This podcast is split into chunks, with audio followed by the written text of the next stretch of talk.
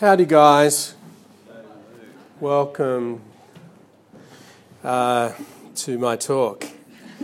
hey, thanks for the positive feedback um, for this series, and people have particularly appreciated all the different uh, slides of places and times and buildings and history and maps and terrain. And we're going to get 15 or so of those today, which is exciting from Archaeology Illustrated, which again is archaeological research and the best research available, reconstructing what it was like, particularly looking at Jerusalem today. I was there when I was 15, staying on the Mount of Olives at the Intercontinental Hotel and looking out over the, the Temple Mount. Very exciting. It's burned into my memory, I must say. Today, we come to the end of this discipleship section in chapters 9 and 10 that we've been looking at for several weeks. We're going to look at the healing of blind Bartimaeus to kind of wrap up chapters 9 and 10.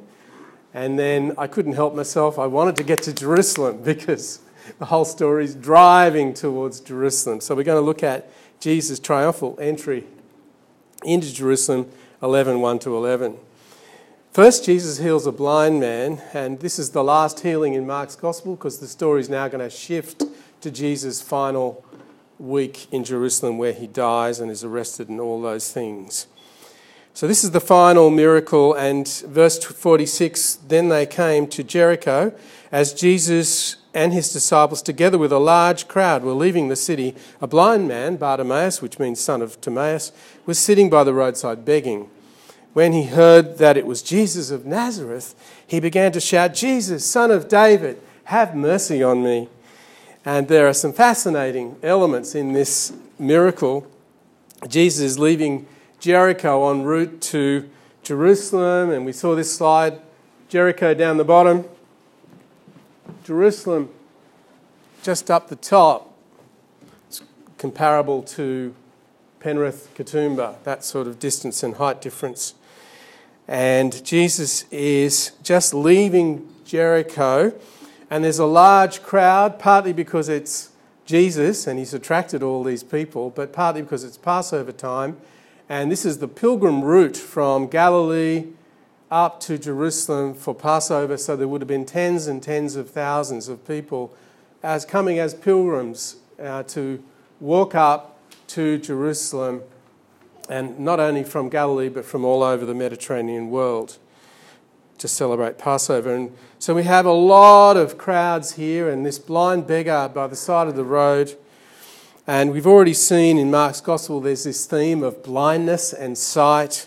Uh, remember the two stage healing of the blind man in chapter 8, and this whole discipleship section begins with the healing of a blind man, ends with the healing of a blind man. So they're the bookends of this whole section. And in that first healing of a blind man in chapter 8, it was a two stage healing. At first, he couldn't see clearly. Then Jesus again healed him and he could see clearly. And that was a metaphor for what's going on spiritually for, for the disciples. They see Jesus partially, but they don't yet see him clearly.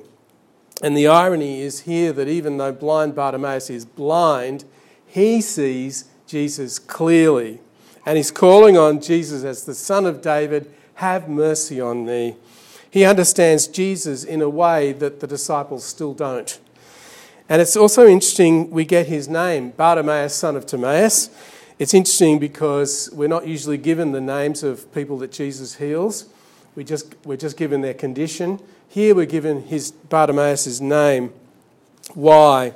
I think it's because Bartimaeus becomes a disciple of Jesus so he's possibly known to the people that Mark is writing to, or at least his name was available um, for people to find out about him. And what's so interesting also is something that really stands out. And I, ho- I hope when you're reading through Mark for the first time in your life, you went, well, This is new. He calls Jesus son of David. He calls Jesus son of David. Have mercy on me the first time in Mark's Gospel. And from now on, this will be a really key theme in Mark Jesus, the Son of David, coming to Jerusalem, the city of David.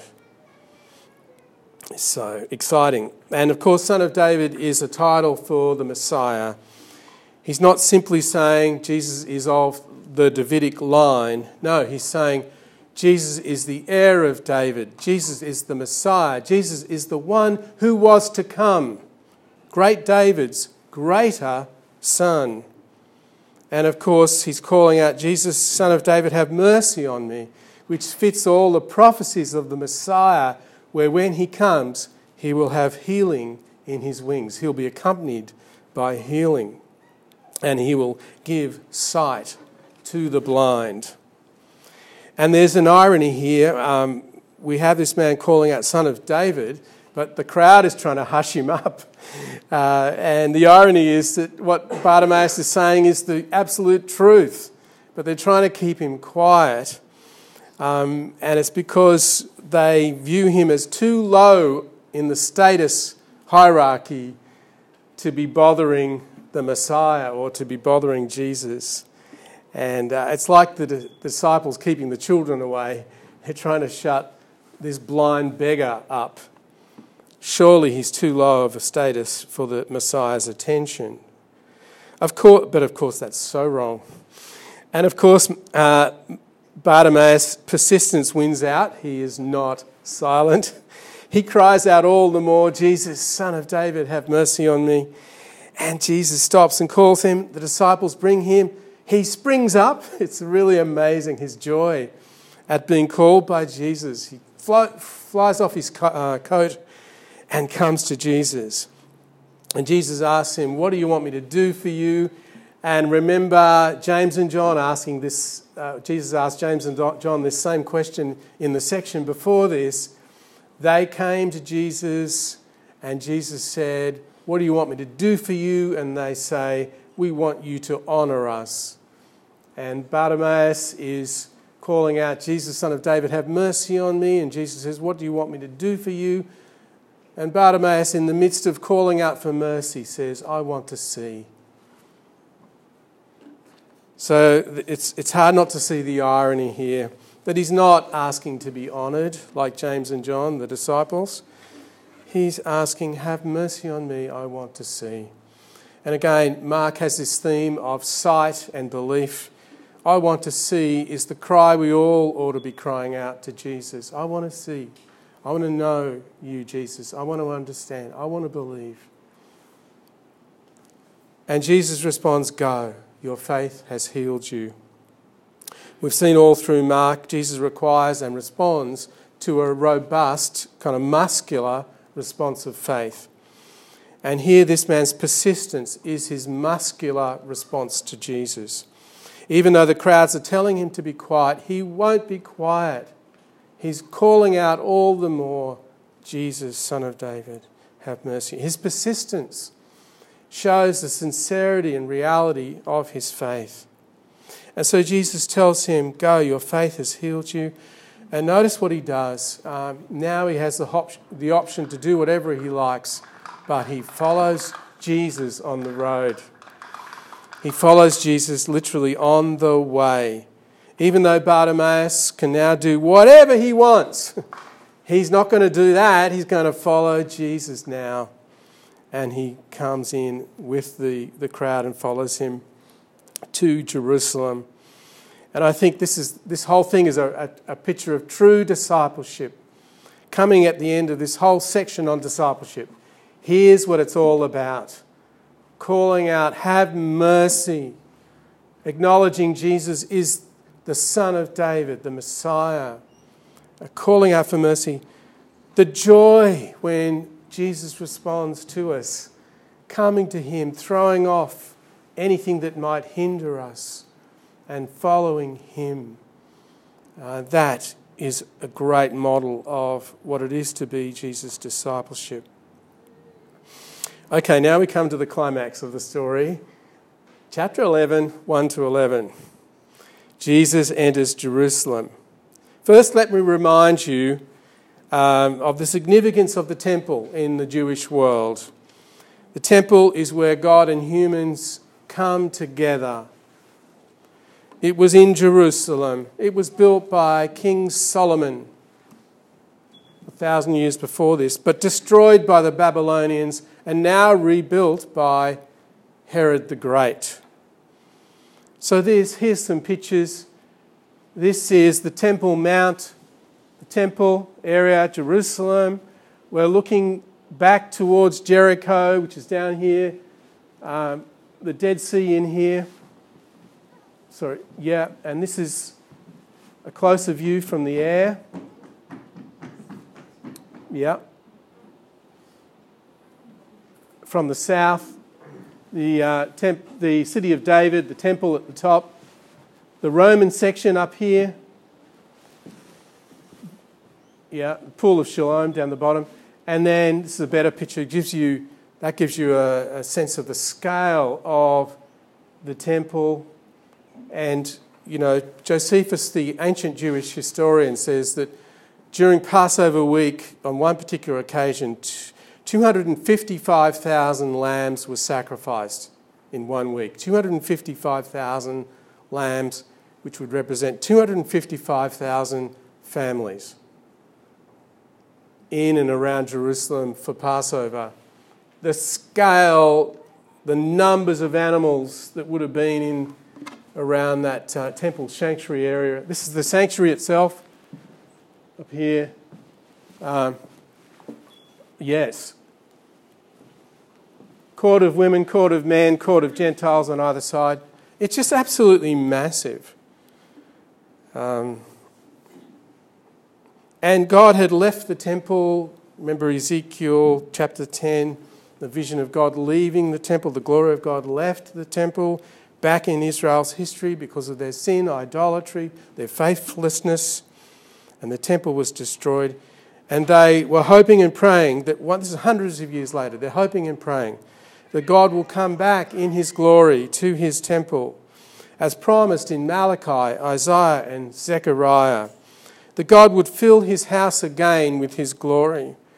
And they knew that God wasn't part of it anymore, right? They knew that.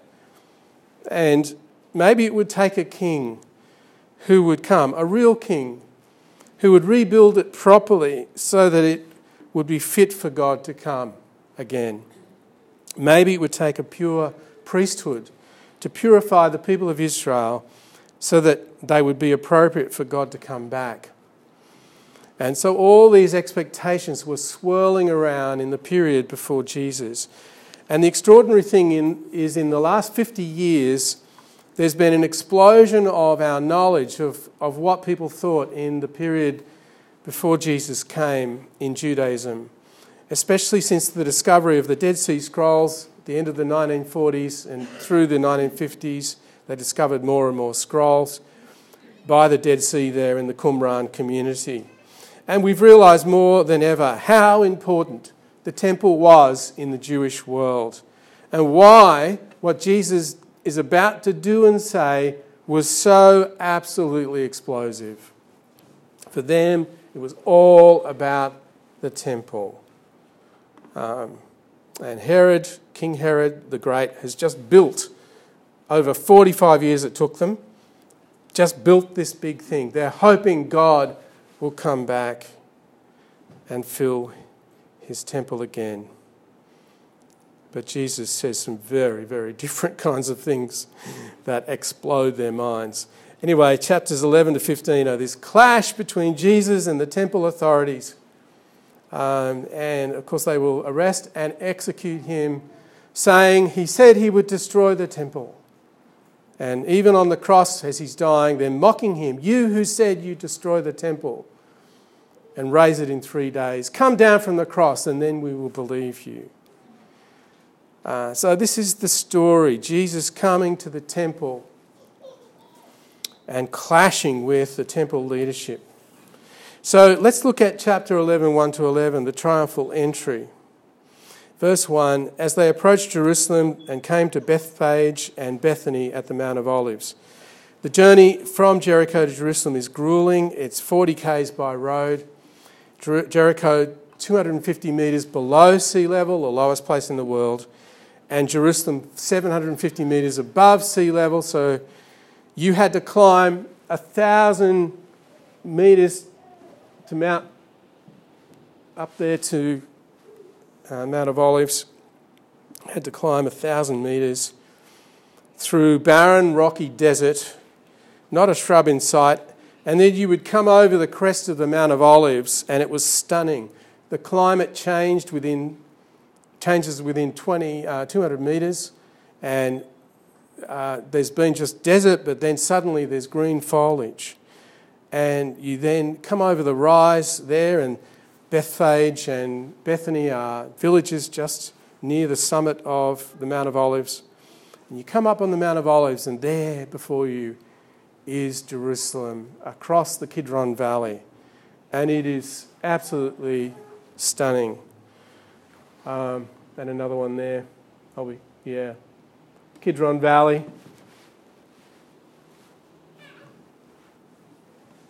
Yeah. And you'd be singing psalms as you came to the city. A moving experience. Jesus sent two of his disciples, verse 2, saying to them, Go to the village ahead of you, and just as you enter it, you will find a colt tied there, which no one has ever ridden. Untie it and bring it here. If anyone asks you, Why are you doing this? say, The Lord needs it, and we'll send it back here shortly.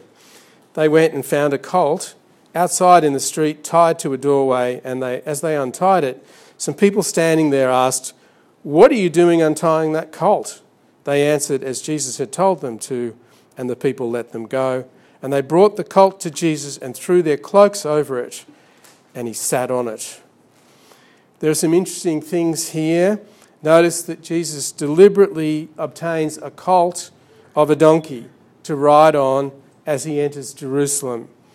It's his choice. There's a sense of careful preparation. Um, we're going to see a very similar thing in chapter 14 as Jesus prepares for the Last Supper.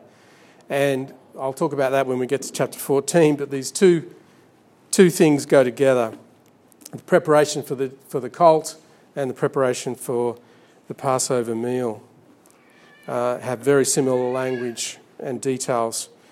And here, Mark gives us a lot of detail about Jesus organising to get this colt of a donkey. Mark typically moves very quickly. We've seen this is Mark's style, it's all rapid fire.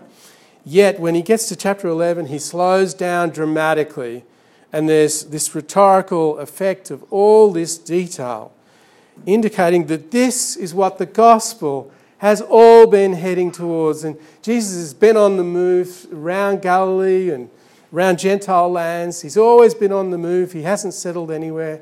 And even John the Baptist was there preparing the way of the Lord. And so there's this, been this journey uh, that Jesus has been on, and it's all been heading for Jerusalem. and now here he is. This is the great climax. And we see how deliberate Jesus is in how he wants to enter Jerusalem. Uh, he chooses to enter riding this beast, this young colt of a donkey, this male young donkey, this foal of a donkey. He, he wants to ride that in to the city. Now, how does Jesus know about this donkey? um, he gives very specific instructions. Go, as soon as you enter in, you'll, you'll see this donkey tied. No one has ever ridden it. It's a cult. Untie it, bring it to me. If someone asks you, What are you doing? say, The Lord has need of it. and the disciples do it, and it plays out exactly as Jesus has, has said. And some believe that Jesus has prophetic uh, knowledge of this donkey that was there um, without dismissing Jesus' prophetic ability, I think also that it's possible that he pre planned this. That Jesus has already set in motion a process that the disciples aren't privy to uh, and has organised and, res- and reserved this beast. Either way, there's a sense of deliberateness. So the question is why? Why does he want to enter in riding on a colt of a donkey. There are a few reasons. One is that it's how Davidic kings came in. Like this is how Solomon entered in, riding on this beast representing peace, rather than on a, a war horse uh, coming in, in conquest. So this represents Davidic kingship coming in peace. And Mark doesn't quote it, but Matthew and John do. Jesus is acting out Zechariah 9 9. Zechariah 9 9 says, Rejoice greatly, daughter of Zion. Shout, daughter Jerusalem. See, your king comes to you, righteous and victorious, lowly and riding on a donkey, on a colt, the foal of a donkey. And it goes on, He will proclaim peace to the nations. His rule will extend from sea to sea and from the river to the ends of the earth. The prophecy of Zechariah. And it's as though Jesus, with his head and his heart full of the Old Testament scriptures and meditating on them and letting them inform him as to his calling, he acts out this remarkable scene. And the idea of the colt of a donkey is a small male donkey. So Jesus sits on this colt. He would have been kind of at eye level with the other pilgrims, right? That's the point. And, you know, struggling to keep his feet from dragging on the ground. So he's coming, in a sense, in victory, but in a sense, he's coming in a lowly form. He's coming in peace. He's coming in humility. He's coming in gentleness. And the other Gospels say the colt's mother walked alongside. There were two colts, the mother and, uh, sorry, two donkeys, the mother and this colt that Jesus is riding on. And the fact that the colt has never been ridden has a sacred feel to it. Uh, Jesus obviously has won the colt's trust as well, which shows his mastery over over this beast, uh, his relationship with the beast, that the colt allows him to ride it, even though it's never been ridden. And the point is that Jesus is not entering Jerusalem like any other pilgrim who would have walked in. He's choosing to enter in this very symbolic way, in a way which speaks of his identity as the son of David, as the true king, in preparation for the passion and suffering that he's about to undertake. And it's Passover time. And at this time, Pontius Pilate, the Roman governor, would be coming up to Jerusalem from Caesarea Maritima on the Mediterranean coast, which is where Pilate had his main residence and didn't really want to be in Jerusalem, so he actually lived out here on the coast.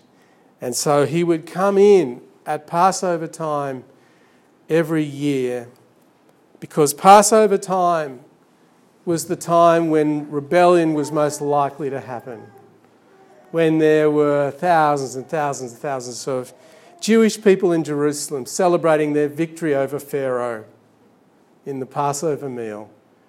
This is a time for the governor, the Roman governor, to be in Jerusalem with his soldiers to keep the peace. And here we have Pilate riding in on a, on a war horse to Jerusalem. Uh, so Jesus may have been doing a bit of street theatre here, a bit of a parody. We have Caesar's representative Pilate coming in from one direction on a war horse, and Jesus, God's representative, coming in from another direction, fulfilling Zechariah riding on a young donkey, not on a warrior horse, as a sign of the gentle redemption he's about to bring to Israel and the whole world. And the crowds respond in a way that's appropriate to what Jesus is doing. They spread their robes on the road and they cut branches and put them on the road and wave them in the air. This is where we get Palm Sunday from. This is honouring him. They're recognizing that Jesus is this kingly figure. And you don't spread cloaks on the road, especially this dusty Middle Eastern context, for your family members or for even a respected member of your family. No, you do it for royalty. And you don't cut branches from trees and wave them around in the streets just because you feel elated. No, you do it to welcome in the king. And those who went ahead and those who followed kept shouting, Hosanna! Blessed is he who comes in the name of the Lord. Blessed is the coming kingdom of our father David. Hosanna in the highest heaven. Hosanna means, Lord, save us. And it's how pilgrims greeted each other Hosanna! And they were quoting Psalm 118, which is one of the pilgrim psalms at Passover time. So, this is what pilgrims would normally be shouting out at Passover time. So, we have to be careful not to assume that the crowds um, understood everything about Jesus here. But they clearly understood something. They're laying down their cloaks before him, waving branches. And this echoes things that happened in Israel's history in the time of the Maccabees, when the temple was cleansed by the brave Jewish revolutionaries in 1 and 2 Maccabees, Jewish writings, we get a similar scene of people coming into Jerusalem 200 years before this, waving palm branches and cheering that this is now when the kingdom of God will come in. And then it didn't work out. The Hasmonean dynasty was terrible. The, um, the Herods, who are now ruling, Herod the Great and his sons, they're terrible. It hasn't worked out. This is 200 years history before Jesus. And so people are thinking maybe this time, maybe Jesus is the king that we've always been looking for. Maybe now is the day of God coming back to his temple and his kingdom coming. Hosanna! Blessed is he who comes in the name of the Lord. Blessed is he who brings salvation to the people of Israel. Blessed be the coming kingdom of our father David. But whatever the crowds understood, it's clear what Mark wants us to understand. Jesus is indeed the Son of David. This is indeed the coming kingdom of God. This is indeed God coming back to his temple, the glory of God returning to the people of Israel. And then, lastly, verse 11 is a very understated verse we have this triumphal entry. We have this celebratory moment. We have these hosannas. We have cloaks being put on the road before him. And it says Jesus entered Jerusalem and went into the temple courts. He looked around at everything, but since it was already late, he went out to Bethany with the twelve. What an understated moment. What an anticlimax. He goes into the temple and he just looks around and then goes back out to Bethany where he's lodging with the twelve. Now, the Greek word translated here, he looked around, is found seven times in the New Testament, six times in the Gospel of Mark. And nearly always it means judging, evaluating, and discerning. Jesus is not just gazing around at what's happening in the temple, he's judging the temple. It's like Jeremiah 7, where God looks around and evaluates the temple and then declares judgment on it. And that's exactly what Jesus will do the following day. And he goes back to Bethany where he's hanging out. There, as, as I said, there's thousands, there's hundreds of thousands of visitors in, Jer- uh, in Jerusalem at this time. So many pilgrims stayed in outlying villages, and this is what Jesus is doing. So, just to close, a quick reflection. These palm branches they're waving as Jesus comes in. What's that about? Obviously, it's celebratory, but more than that. It evokes some of the prophecies about the return of the presence of God. Psalm 96 says, Let the fields be jubilant and everything in them. Let all the trees of the forest sing for joy. Let all creation rejoice before the Lord, for he comes to rule the earth. Isaiah 55 says, The mountains and the hills will burst into songs before you, and all the trees of the field will clap their hands. If you put uh, seeds in a pot of soil and put it in darkness away from the sun, the seeds just kind of sleep. They can't erupt in all their potentiality. But if you bring that pot of soil with those seeds out into the presence of the sun, the whole thing explodes in potentiality. And what the scriptures are saying is everything in this world, even plants, even trees, even palm branches, even people, are sleeping. They're just shadows of what they will be when God comes in His glory. When the Creator comes. And when the presence of God, brought by the Son of David, covers this world, the trees and the hills are going to clap and dance for joy. They will come alive. And if the trees and the hills will clap and dance for joy, what will we be in the presence of God as He comes?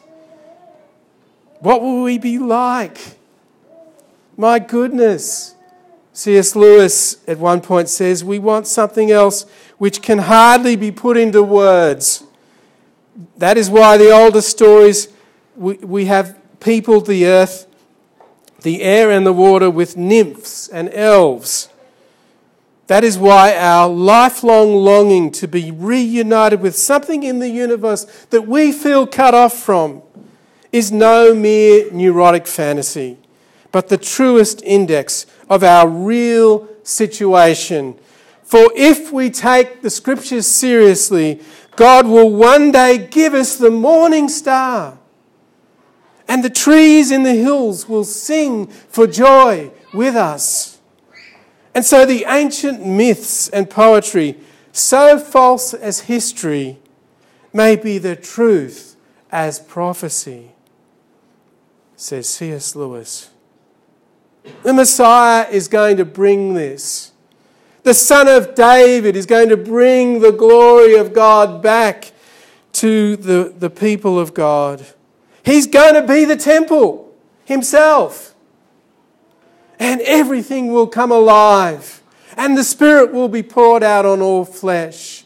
And what is happening here as he comes into Jerusalem is simply a glimpse of that great day that is still to come finally when Jesus will return in all his glory. And we will be raised, and the earth will be healed, and all things will come to peace. That is what we're seeing symbolized here with the waving of the palm branches. Amen.